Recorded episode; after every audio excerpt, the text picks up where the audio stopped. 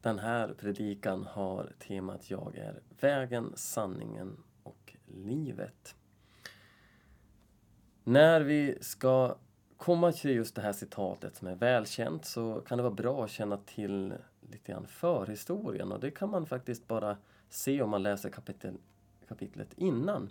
I kapitel 14 säger han de här orden men redan i kapitel 13 så, så börjar liksom allting som leder upp till det här crescendot som man skulle kunna säga att det är.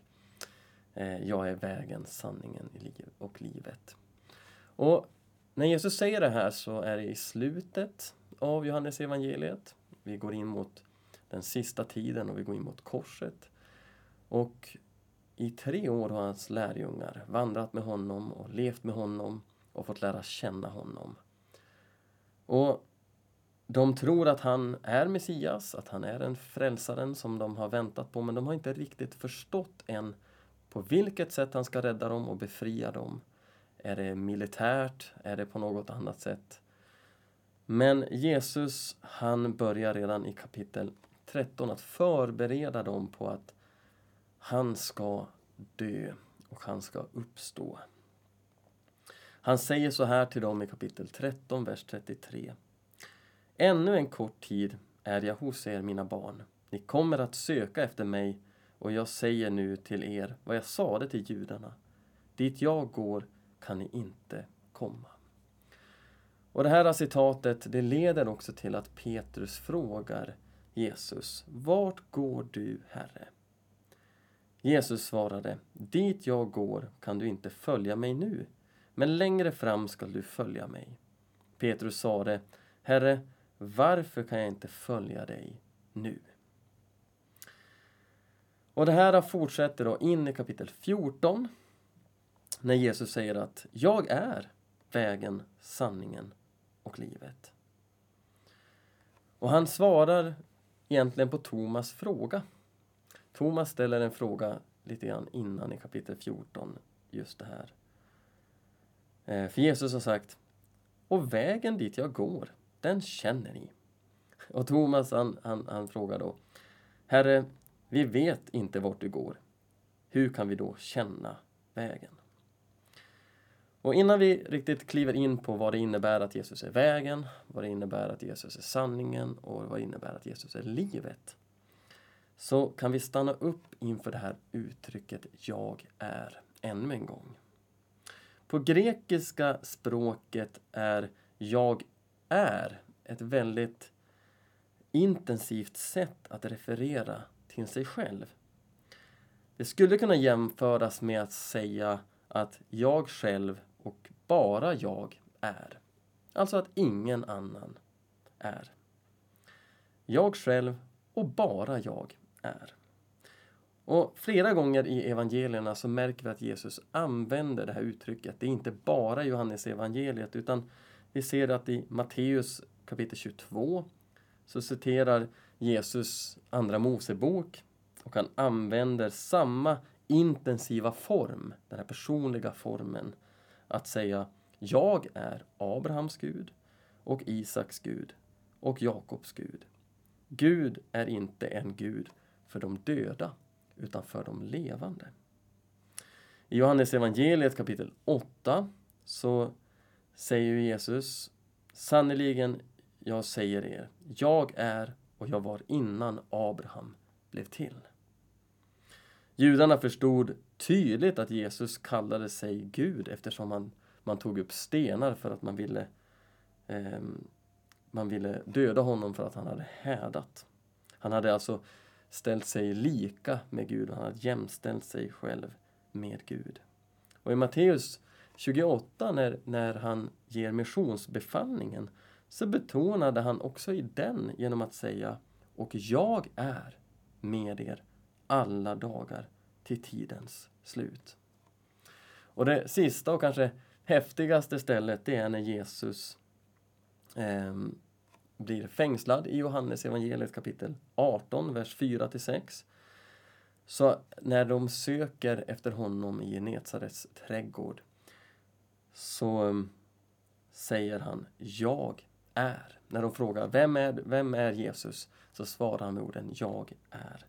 Och hans ord är så kraftfulla vid det tillfället så att eh, soldaterna föll till marken. Och dessa ord då, de återspeglar sig själv i Guds namn på hebreiska, Javé, som betyder att vara eller den självexisterande. Det är namnet på makt och på auktoritet och Jesus hävdade eh, att det var sitt eget namn, jag är. Så vad betyder då att Jesus är vägen? För att han använder de här tre olika orden. Han är vägen, han är sanningen och han är livet. Och när Jesus säger att han är vägen så säger han det för att klargöra att det inte finns något annat sätt att komma till Gud. Han är inte bara en väg av många till Gud. Han är den enda. Och du kanske tänker, ja, men det där har jag väl hört och det tycker jag väl om att höra. Men det betyder också att alla andra vägar som vi tror vara liknande eller samma väg eh, är falska. I alla fall när det gäller till evigt liv. Bara hos Jesus så finns livet att finnas. För jag kan ibland höra utanför den kristna gemenskapen, men också bland människor i de kristna gemenskaperna, att de tror att alla religioner i slutändan har samma Gud och att alla livsåskådningar och religioner, alla leder till våran Gud. Och jag tror att den tanken är väldigt farlig och jag skulle vilja säga att så är det inte alls. Det finns inte bibliska belägg på det. Jesus är så tydlig med detta. Och så var också hans apostlar och hans lärjungar och efterföljare. Petrus säger så här i Apostlagärningarna 4 och 12. Hos ingen annan finns frälsningen och ingenstans bland människor under himlen finns något annat namn som kan rädda oss. Och det är Petrus då som säger just de här orden. Det finns ingen frälsning någon annanstans att finna bland människor under jorden eller något annat namn som kan rädda oss, utan det är bara Jesus. Men jag tror kanske först och främst att i vår tid så blir det största problemet som vi möter när vi tänker på Jesus som vägen. Det är att vi kanske inte lyssnar på alla andras vägar först och främst. För vi människor idag, vi vill helst lyssna till vår egen väg. Vi vill vara vår egen Herre och vi vill själv välja vilken väg vi ska gå. Men då måste vi också minnas att vi själva inte kan skapa evigt liv. Jesus sa till dem, eh, och han säger även till oss, Följ mig. Det finns ingen annan väg till himlen. Det finns ingen annan väg till Fadern enligt Jesus. Och det här att följa någon, då måste man också vandra på den väg som han är.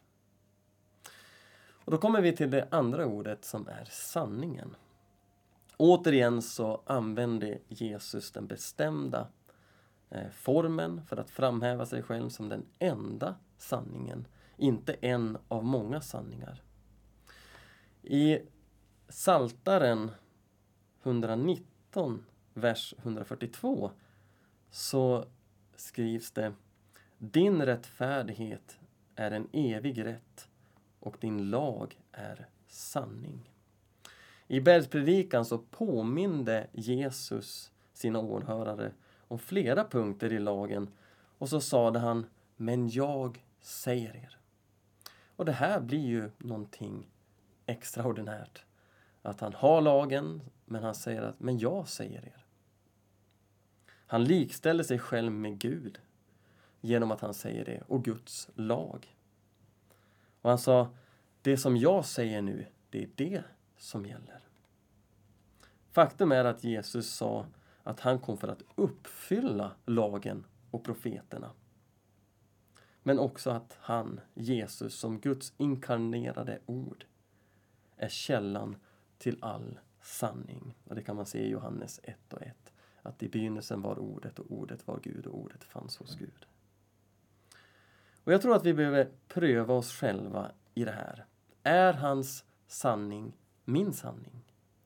För varje gång vi läser ordet eller hör det så är det inte bara vi som läser det utan Guds ord läser också oss och våra liv. Och när ordet då inte håller med vårt sätt att leva och vårt sätt att tänka och handla, väljer vi då bort att lyssna till det då? Eller ödmjukar vi oss och säger att dina vägar är högre än mina vägar. Din sanning är vad jag vill följa. Hjälp mig att lyssna till din sanning. Eller låter vi kanske bara vår sanning få råda och inte lyssna till Jesus? Sen är Jesus också livet, det är den sista punkten. Jesus hade precis berättat för sina lärjungar om hans kommande död. Och nu påstår sig han vara källan till allt liv. I Johannes evangeliet kapitel 10, vers 17 och 18 så förklarade Jesus att han måste ge sitt liv för sina får och sedan uppstå igen. Han talade om hans auktoritet över liv och död som gavs av honom från Fadern. I Johannes evangeliet 14 och 19 så gav han löftet Eftersom jag lever skall också ni leva. Den befrielse som han var på väg att ge och den som de undrar över på vilket sätt ska han befria oss. Det är den väg som inte var en politisk eller social befrielse som de flesta av judarna sökte utan en sann och äkta befrielse från ett liv i slaveri under synden och under död till ett liv, till ett liv i frihet och i en evighet få vara tillsammans med Fadern. Han skulle återställa det som var dött. Han är livets källa. Med dessa ord så förklarade Jesus sig själv som den enda stora jag är. Den enda vägen till himlen, den enda sanna rättfärdigheten och källan till både fysiskt och andligt liv. Och det får vi inte glömma, att det är både det andliga livet men också det fysiska uppståndna livet efter vår död här. Han hävdade i sitt anspråk eh, som själva skapelsens Gud. Han eh, var Herren som både välsignade Abraham och den helige som bor i en evighet. Han gjorde detta för att hans lärjungar skulle kunna möta de mörka dagarna framför sig och fortsätta uppdraget och förkunna och berätta om honom överallt i världen dit Gud förde dem. Och då kanske vi ska ställa oss frågan idag. Hur följer jag honom idag då? Och jag tror att vi får börja med att säga att på samma sätt som Jesu första lärjungar följde honom. De hörde Guds ord, de trodde dem, de tog vara på hans ord och de lydde dem, de följde dem. De bekände sina synder eh, och de, för Jesus, eh, sin Herre och sin Gud. Och de trodde att han dog för att, de skulle ta, för att han skulle ta straffet på sig. Och han uppstod för de döda för att ge dem nytt liv. Och det här får aldrig överskuggas av någonting annat som vi i kyrkor och vi kristna håller på med. För det här är själva centrum och det är det som måste få synas. De följde också hans exempel. Och med visionsbefallningen tog de med sig för att berätta sanningen för de andra. De goda nyheterna om vem Jesus är och vad han gjorde och vad han fortfarande gör idag.